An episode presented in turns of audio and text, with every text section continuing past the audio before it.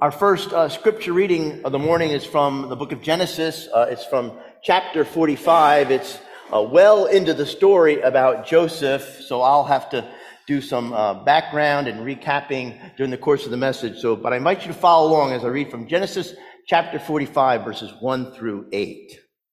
Then Joseph could no longer control himself before all those who stood by him, and he cried out, Send everyone away from me. So no one stayed with him when Joseph made himself known to his brothers. And he wept so loudly that the Egyptians heard it, and the household of Pharaoh heard it. Joseph said to his brothers, I am Joseph. Is my father still alive? But his brothers could not answer him, so dismayed were they at his presence. Then Joseph said to his brothers, Come closer to me. And they came closer. He said, I am your brother, Joseph, whom you sold into Egypt. Now, do not be distressed or angry with yourselves because you sold me here. For God sent me before you to preserve life. For the famine has been in the land these two years, and there are five more years in which there will be neither plowing nor harvest. God sent me before you to preserve for you a remnant on earth and to keep alive for you many survivors. So it was not you who sent me here, but God. He has made me a father to Pharaoh and Lord of all his house and ruler over all the land of Egypt. And friends, this is the word of the Lord. Thanks be to God. It was a very uh, elegant wedding. It was in an old uh, traditional church and the bridesmaids, as you might imagine, were decked out in their fancy gowns, and the groomsmen were all in their tuxes. The bride's parents had divorced years earlier, and the mother of the bride had remarried. And as the service began, the bride appeared at the head of the aisle on her father's arm.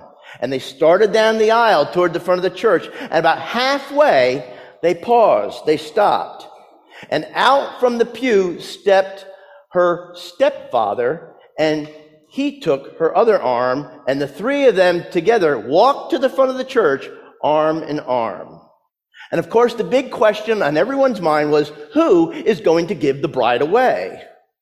And when it came for that time in the service, when the minister asked, Who gives this woman away to be with this man? The two men together said in unison, With her mother, we do. I wonder how much forgiveness had to go into that one moment. Without forgiveness, families fall apart. Without forgiveness, there are fault lines of tension that sort of underlie happy get togethers. There are words and there are names and there are subjects that we dare not mention when we're with others, like during the holidays. Today, I'm bringing down the curtain on my sermon series on the book of Genesis. And today, we're taking a look at the character Joseph. What's interesting to me is that more is written about Joseph than any of the other patriarchs Abraham, Isaac, Jacob, because the story of Joseph starts in Genesis chapter 37 and goes all the way to Genesis chapter 50, which ends the book of Genesis. And it's almost as if God is saying, I want you to pay attention to this. There's something very significant going on here. I have something for you to learn. Well, let's see if we can determine what in the world God is up to in our scripture reading as I continue and read from the last chapter in the book of Genesis, chapter 50, verses 15 through 22. Again, I invite you to follow along on the screen.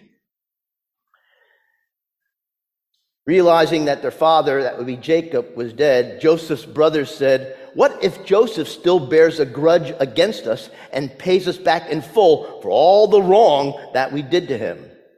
So they approached Joseph, saying, Your father gave this instruction before he died. Say to Joseph, I beg you, forgive the crime of your brothers and the wrong they did in harming you. Now, therefore, please forgive the crime of the servants of the God of your father. Joseph wept when they spoke to him. Then his brothers also wept, fell down before him, and said, We are here as your slaves. But Joseph said to them, Do not be afraid. Am I in the place of God? Even though you intended to do harm to me, God intended it for good, in order to preserve a numerous people, as he is doing today. So have no fear. I myself will provide for you and your little ones. In this way, he reassured them, speaking kindly to them. So Joseph remained in Egypt, he and his father's household, and Joseph lived 110 years. Friends, this too is the word of the Lord. Thanks be to God. Would you join me in a moment of prayer? Let us pray. God, our uh, prayer today is really what it should be every day that we would see thee more clearly, love thee more dearly, and follow thee more nearly, day by day by day, through Jesus Christ. Amen. Well, Genesis chapter 37 begins with the hurt feelings not of Joseph, but of Joseph's brothers, which we might begin to understand just a little bit more about if we discover that our parents have a favorite and we ain't it. The Bible says Jacob loved Joseph more than any of his other sons. Now, Jacob had fathered Joseph when he was in his 70s, and every time he saw the little guy run across the soccer field, he just beamed with pride. And Jacob loved Joseph more than his other sons. So when he would shop for his other boys, he went to Walmart. If he only had a couple of bucks in his wallet, that's all he spent. But with Joseph, he spared no expense. He went to the finest department stores. He went over to Tanger, to, to Ralph Lauren Polo, where he bought him a coat of many colors. And Joseph, just to be clear, kind of made matters worse for himself by strutting around in that new coat like a peacock. He would also go to breakfast and say things like, listen to this dream I had last night. In my dream, we were binding sheaves of grain out in the field when my sheaf rose up and stood taller than yours and your sheaves gathered around mine and bowed down to it. That is not a good dream to share with your brothers.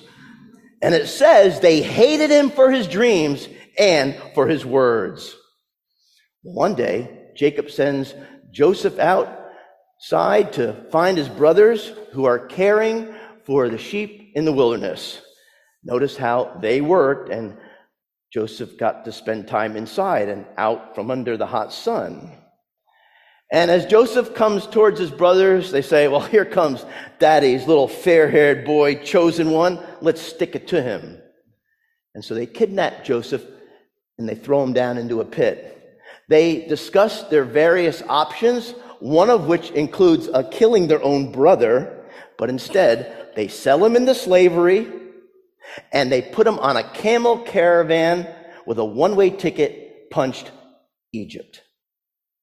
They then take that coat with many colors, they dip it in goat's blood to make it look as if Joseph had been devoured by a wild animal. This is really in the Bible. I'm not making this up. And on their way home, those brothers are all sort of rehearsing their story, trying to convince their father Jacob that they are truly brokenhearted over the tragic loss of their beloved brother. Now, don't you think that Joseph would have all kinds of reason for resentment? Would we really blame Joseph if he had spent the rest of his life being eaten up with, with bitterness? Imagine for just a moment what it must have felt like to be around 17 years old, to be stripped of your clothing and thrown into a pit by your brothers, to be auctioned off like a slab of meat into slavery, and to never again, as far as he knew at that time, to see his family ever again. My friends, we learn from Joseph why it is important to forgive. Someone once said, forgiveness is not a case of holy amnesia that wipes out the past. Instead, it is the experience of healing that drains the poison from the wound. Only as we forgive do we release the poison from our past and get on with our lives. Joseph was somehow able to push aside his anger. He was somehow able to push aside his hurt and also get on with his life. And it's almost as if he's thinking, well, Lord, I am in one heck of a pickle here. Please give me your strength. Please guide my words and my actions. Well, right after Joseph arrives in Egypt, he becomes a favorite again. This time it's Potiphar, the, the captain of Pharaoh's guard. And Joseph is handpicked to be the manager in charge of Potiphar's household affairs. There's just one problem. Mrs. Potiphar, she takes a shine to this Hebrew he man. And it's interesting, and it's kind of a subplot to the whole story of Joseph, but an item of clothing gets Joseph in trouble again. This time, it's another coat which he leaves in Mrs. Potiphar's hot little hands as he makes this mad dash out of the house. And then she uses that coat as fake evidence as a sexual ha- harassment claim against him. And so once again, Joseph gets thrown into a pit, only this time it's a prison. Being in a prison of unforgiveness can leave us bitter, can leave us very angry. And so let me ask you a question that you have to answer for yourself. Are any of you here today or watching at home trapped in a prison of unforgiveness? Maybe it's toward the company that let you go. Maybe it's toward a parent who hurt you, or a spouse who disappointed you, or a friend who abandoned you. Maybe even a church that failed you. Unforgiveness puts us in a prison. And yet the irony is, is, that, is that we are the ones who we are hurting when we don't forgive. We hurt our sleep, we hurt our appetite, we hurt our blood pressure, it hurts our happiness. I would like to share with you a letter that was sent to Ann Landers on this very subject. Dear Ann, I disagree with your response to the woman who wanted to know whether her husband should ask her mother if he was included in her will. You said no. I said, why not? A person should be able to plan. I quit my job to nurse my terminally ill mother and lived off my savings while my sister, mom's favorite, was not working and could have cared for her if she wanted to. I wasn't reimbursed for one dime. So who did mom leave all her money to? You guessed it her favorite. I put in a lifetime of loving that shallow woman, and it didn't mean a blessed thing. I spent every holiday with her. My sister rarely put herself out to come and visit, but all mother ever talked about was how wonderful she was. After listening to all this garbage for the umpteenth time, I got on the phone to my sister and told her to come get her mother because I'd had it. I did not say goodbye, nor did I go to my mother's funeral. When she died, I didn't shed one tear and I regret nothing. After a lifetime of rejection, I was able to wipe it all out by rejecting her. And that was how I was finally able to settle the score. Fate has a way of getting even. She died alone in a rooming house and my sister was not at her side. She got mom's money, but I feel like I won because I had the satisfaction of rejecting that terrible woman. Signed, Columbus, Ohio. And then Ann Landers responded. Dear Columbus, I've read some venomous letters in my day, but yours ranks up there with one of the most spiteful. If you aren't in therapy when you read this, you think? I hope you start soon. You are so full of anger and bitterness that you are a time bomb ready to explode.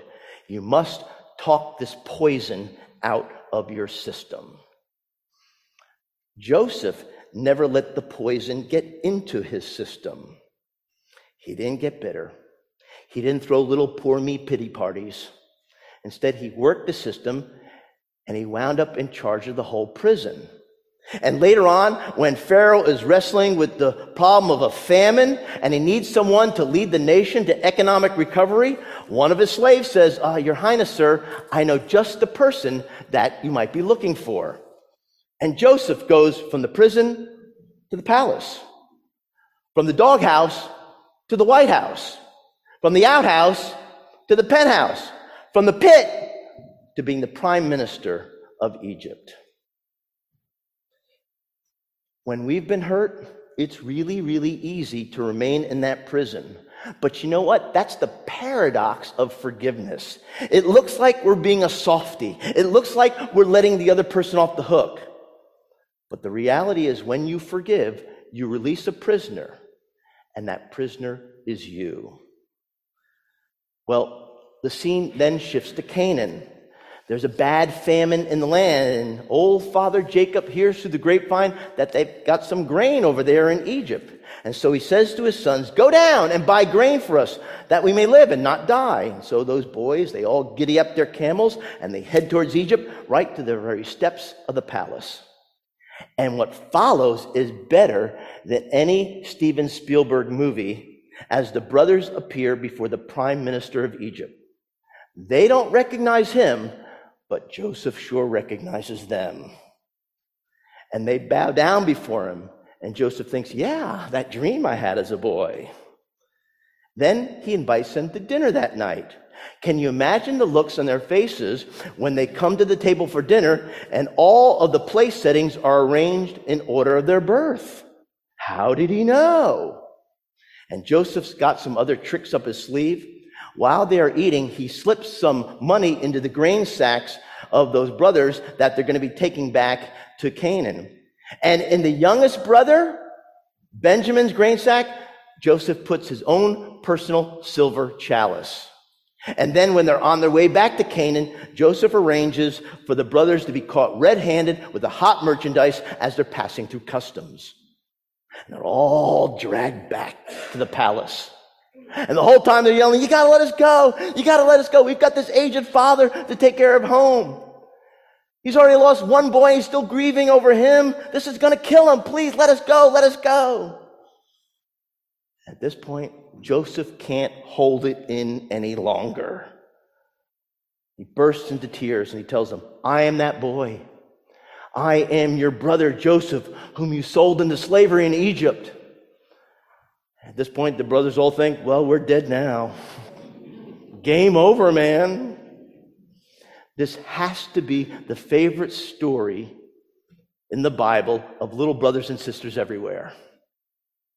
Instead, we have one of the most beautiful scenes in all of the Bible.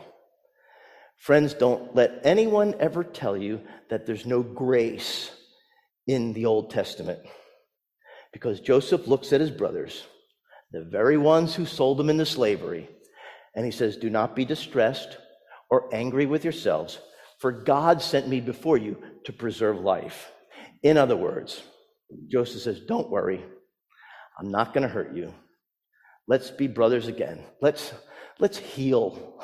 Let's heal this family. Joseph says the three hardest words to say in the English language. These three words are the ones that will truly free him from any bitterness or resentment. Three words I forgive you. Jesus said, Forgive, and you will be forgiven. The Apostle Paul said, Get rid of all your bitterness, rage, and anger. Repay no one evil for evil, but do what is right in the eyes of those around you. The Bible doesn't say, oh, wait until you've analyzed and studied all the implications of the hurtful things that people have done you before you forgive. It doesn't say that. Nor does God say, wait until that person has asked you for their forgiveness and told you how sorry they are for hurting you. Doesn't say that either. God says, just forgive. We probably need to be a lot more like a sign that was outside of a Baptist church, which I just love. It said, Forgive your enemies. It messes with their heads. I just love what happens next in the story. The brothers are on their way out the door. When Joseph says, Oh, wait a minute, I, have got something for you. He disappears for just a moment and he comes back and he's carrying with him boxes of brand new clothes for his brothers. Remember, it was an item of clothing that started all this trouble in the first place. And Joseph says, Okay, guys, we're even now. And I'd like to think they all laughed together as a family as those brothers returned home, clothed in forgiveness. Wouldn't it be great? Wouldn't it be great if we could walk out these doors today carrying wardrobes of forgiveness to bestow upon family members, co workers, the people you meet here, and yes, even that annoying person who cuts in front of you in the line at Giant. John Plummer was haunted for many years by an experience that occurred during his service in Vietnam. In 1972, as a 24 year old soldier, he set up an airstrike on the village of Trang Bang after twice being reassured that there were no civilians in the area. Well, shortly after the strike, he saw the Pulitzer Prize winning photo, which you're going to see on the screen, of little nine year old Kim Phuc running naked and horribly burned by napalm. Kim Phuc spent 14 months in the hospital. She had 17 operations. And even though she was raised a Buddhist, Kim Phuc became a Christian 10 years later in 1982. This is what she writes God helped me to learn to forgive the most difficult of all lessons. It didn't happen in a day, and it wasn't easy, but I finally got it. Forgiveness made me free from hatred. I still have many scars on my body and severe pain most days, but my heart is cleansed. Napalm is very powerful, but faith, forgiveness, and love are much more powerful. Well, John Plummer was haunted by that photograph. It was indelibly burned in his mind and in his soul for many, many years. He came to terms with the fact that he had done everything humanly possible to make sure that the attack area was free of civilians, but he would experience this new pain every time he saw that picture. And he wanted to tell Kim Phuc just how truly sorry he was. But he also knew that there was no way he could ever see her because even if she were still alive, she was in Vietnam and there was no way that he could bring himself to ever visit that place again. Well, in June of 1996, 24 years after those bombs were dropped, Kim Phuc was giving a lecture to, for Vietnam veterans, and it was near John's Plummer, John Plummer's house, and he decided to attend. Kim Phuc said to the veterans that were gathered there, if I could speak face to face with the pilot who dropped those bombs, I would tell him that we cannot change history, but we should try to do good for the present and the future. Well, during that presentation, John Plummer wrote a note I am that man, and had it brought to her.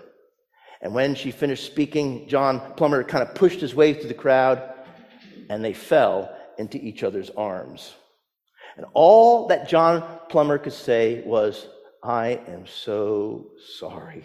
I am so, so sorry. And Kim Phuc replied, I forgive you. I forgive you. And that day, John Plummer was freed from his prison of guilt through Kim Phuc's gift of forgiveness. And John Plummer went on to serve as the pastor of the Bethany, Bethany United uh, Methodist Church in Purcellville, Virginia. Friends, this morning, you can forgive the person who has hurt you the most in life. And know that Jesus Christ has already forgiven you. Because only forgiveness brings healing. Only forgiveness brings closure. Only forgiveness will bring us freedom from the prisons of our past. For God so loved the world that he gave us his one and only Son so that he could extend the hand of forgiveness in order for us to be put back into a right relationship with God and with one another. Let us pray.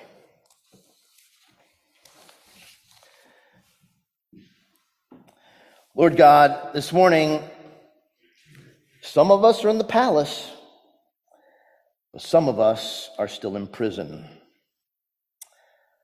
And so, God, teach us not to be bitter or to hold on tightly to grudges, but to forgive fully and as freely as we have already been forgiven by you.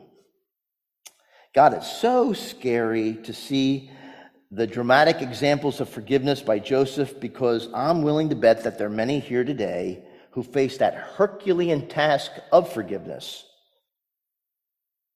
from those who have damaged our lives and scarred our souls, leaving hurts and wounds that really only you can understand.